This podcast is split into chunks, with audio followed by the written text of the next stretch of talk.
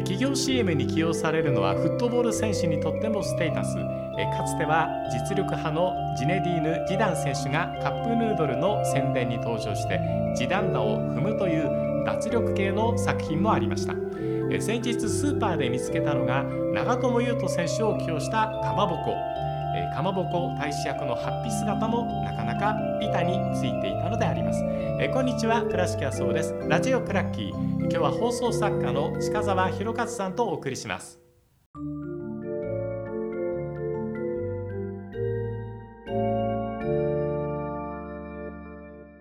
今日は歌番組というお題で何かお願いしたいと思います。はい、はい。えー僕が最初に携わった歌番組っていうのは夜のヒットスタジオ。お夜ヒット。はい、えー夜のヒットスタジオは1968年昭和43年に始まって、あそんなに古いんだ、はい。えー僕が参加した63年やえ平成元年ですね私。はい。あの僕の入った事務所の社長倉白健人こと。あこの間のね、はい。デイリープラネット。はい、木崎徹さんがチーフ作家をやってたのでその時はもうねあの吉村麻里さんが、えー優退されて古舘一郎さんと柴敏夫さん。あーありましたその時代。そう。はい。みんな加賀まりこさんの印象がその後ね強いかもしれないですけど最後は加賀まりこさんそうですね。その前に柴敏夫さんと 古舘さんっていうのが男男コンビありましたね、はい。ええ。その時に入ったので、えーまあ歴史としては最後の方なんですけど、柴でもさんってね僕シルバー仮面の印象がそうですよ、すごく強くて、はい、え最初の頃は知らないですけど、えーこの番組って多分小、えー女性週刊誌的な目線というかあ芸能ネタ。あはい。例えば最初の時に「恋人選び」っていうコンピューター恋人選びってコーナーがあったんですけど、はいはいはいそれはあの例えば石田あゆみさん。はいはい。ブルーライト横浜。そうです。はい。石田あゆみさんですって。言って石田あゆみさんはあなたはこんな性格ですってうんうんうん。コンピューターが、まあ、影穴みたいな声で言うわけですよ。い。でであなたはこういう性格です。であなたにふさわしいのはうん。こんな男性ですっていうわけです。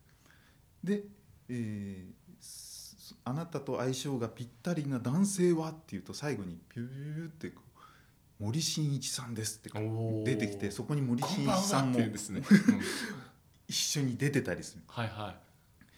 じゃあ歌っていただきましょうって言うんですけれどもそういうそれで動揺してえ石田さん泣いちゃうみたいな泣きながら歌っへてー。それをあの森進一さんがあ「大丈夫?」ってみたいなそういうことを昭和44年からだからもう始まってすぐにやってたんです。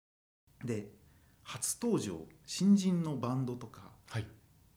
歌手とかだとご対面用意しろと。なるほど。ご対面っていうのは、はい。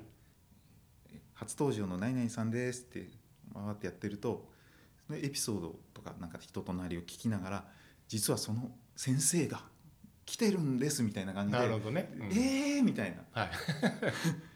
でちょっとあの感動して泣いちゃったりとかするみたいなそれで僕一回「ドリームズカムトゥルーが初登場っていう時に担当だったんですよ。で僕も初めて見て女の子とうん、男の子2人とはい。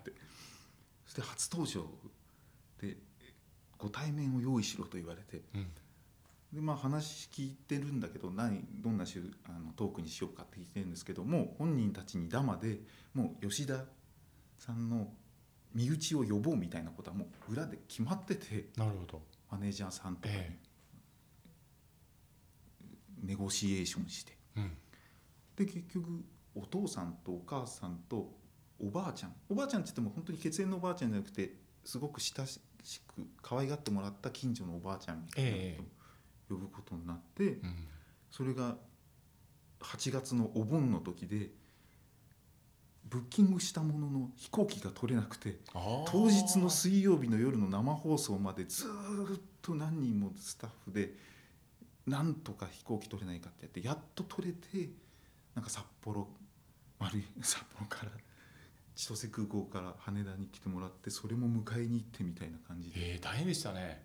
そう、夜ヒットってだって現場のスタジオに来ないといけないっていうねええ、追っかけマンを派遣するわけにいかないそうなんベストですよね10と違ったから。そう。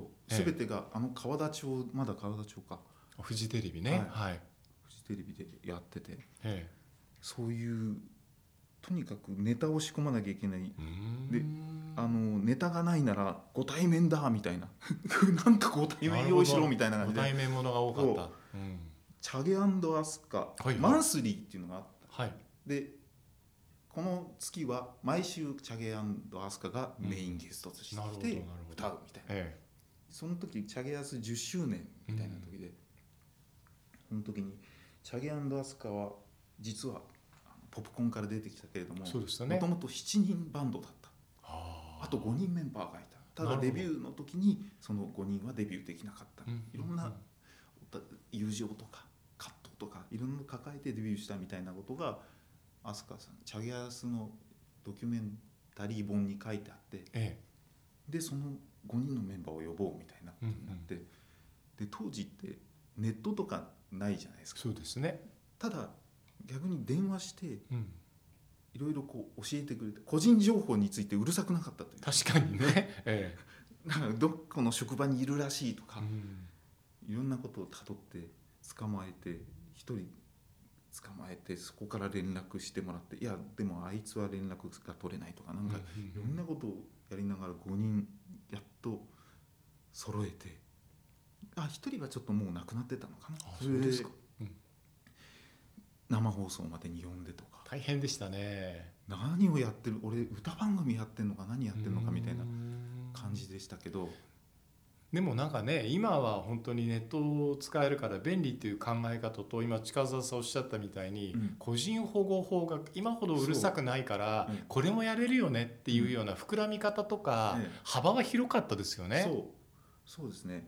でなんか割と過去の VTR とかも結構すぐ使って使えましたよね。今はうん。その映像に映っている出演者がうん今連絡取れないので了解取れないからダメみたいなこと言ってありますね。うん、そうあるある。うんうん結構なんかテレビってそれでどんどん自分たちで首絞めてつまんなくなっちゃってることがありますよね。そうですねそこって原点回帰できないんですかね。もう時代がこうやって動いちゃったから、難しいのかないろんな権利の問題とかプライバシーとかまあい。ろいろとねそのいろんな形での差別みたいなものっていうのが可視化されるようになっちゃったから、いよいよ難しい。はい。新しい娯楽作んなきゃいけないんだけど、うん。なかなかそこはハードル高そうですね。ええ。で夜ヒットすごいなと思ったのはあの山口百恵さんって、はい。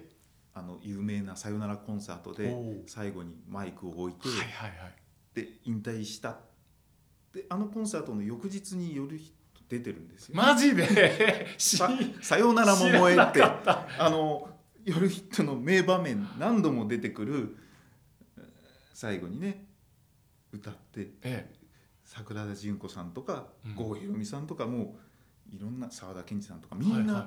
勢ぞろいしてあそうなんですか。山口百恵さんを送るっていう会をあのコンサートの翌日にやってるんですよ。えさよならコンサートの翌日に生出演してたっていうことなんですね知らなかったなそうですかすげえなと思う、ええまあそれはでも番組の一つうんステータスと言いましょうか、大きさを感じるところですね。ねえっ、と歌番組の歴史まだあるんで次回ちょっとこの続き聞かせていただきたいと思いますのでよろしくお願いします。えー、近澤弘和さんでした。ありがとうございましたありがとうご。ざいました。